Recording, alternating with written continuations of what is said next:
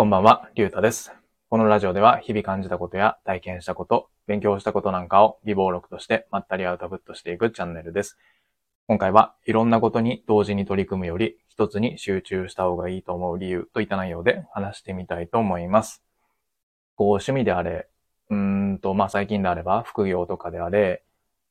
こういろんなことに同時に目がいってしまって、まああれもやりたい、これもやってみたい、みたいな形で、うーんとなってしまっているような人も、まあ少なくないのかなというふうに思います。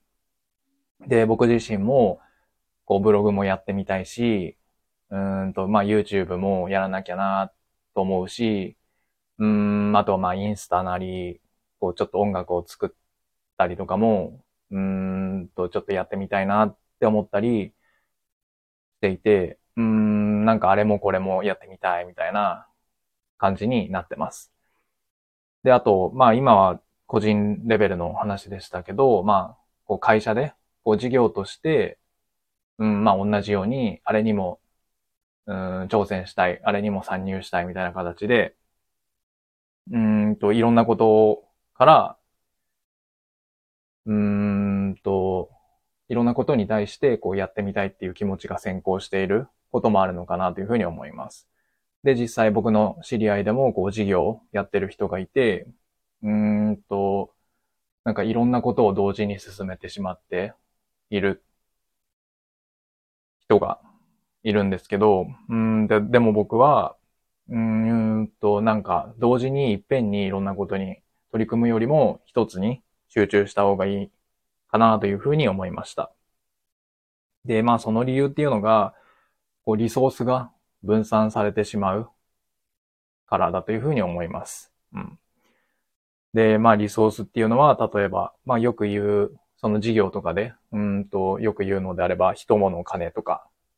ってよく言うと思うんですけど、まあそういうものが分散されてしまうし、まあ、個人レベルで言えば、まあ時間とかも、まあ分散されてしまうので、うーんと、一つに集中して取り組んだ方が、こう同時にいろんなことに取り組むよりも、うーんと、こう成果が出るのが早い気がします。まあそれか、まあ、成果が出なかったとしても、その結果が見えてくるまでの時間っていうのが短縮されるように思います。うん。やっぱりこう、そのリソースが分散されてしまうと、一つに対してかけられる、うん、ものがこう、なんていうんですか、薄まってしまうので、なんかこう、いろんなものが見えてくるまでに時間がかかってしまうように思います。あとはやっぱりこう、一つに集中している人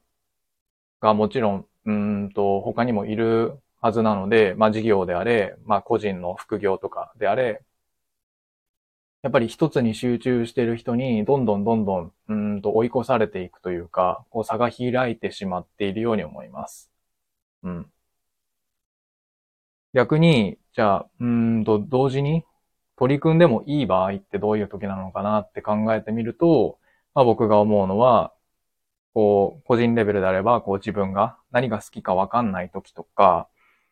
あとはこう、まあ事業とかでもいいんですけど、こう何で成果が出るか、まあ、ってだ、まあ誰にもわかんないと思うんですけど、まあそのわからないので、まあ当たりをつけて、まあ小さく試していく。時には、こういろんなことを同時に、うん、まあ進めてみてもいいのかなというふうに思います。でも、その、うんと、まあ、同時に複数走らせていっている中で、ご自分が好きなものが、あ、これちょっと好きかもみたいな形で分かってきたりとか、まあ、あとは、こう何が当たるか分かんないので、まあ、少しずつ、うーんと、試していく中で、あ、これなら成果が出そうみたいな形で、こう、うんと、なんか進むべき方向みたいなものが見えてきたときには、やっぱり、そのいけそうなものだったり、好き、うん、好きになりそうなものに対しては、うんと一つに集中して、やっぱり取り組んでいった方がいいのかなというふうに思います。うん。まあそうすることでやっぱり、うんと、お金だったり、まあ時間だったりを集中投下できるので、うん、よりこう、早く、まあさっきも言ったように、成果が出てくるのかなというふうに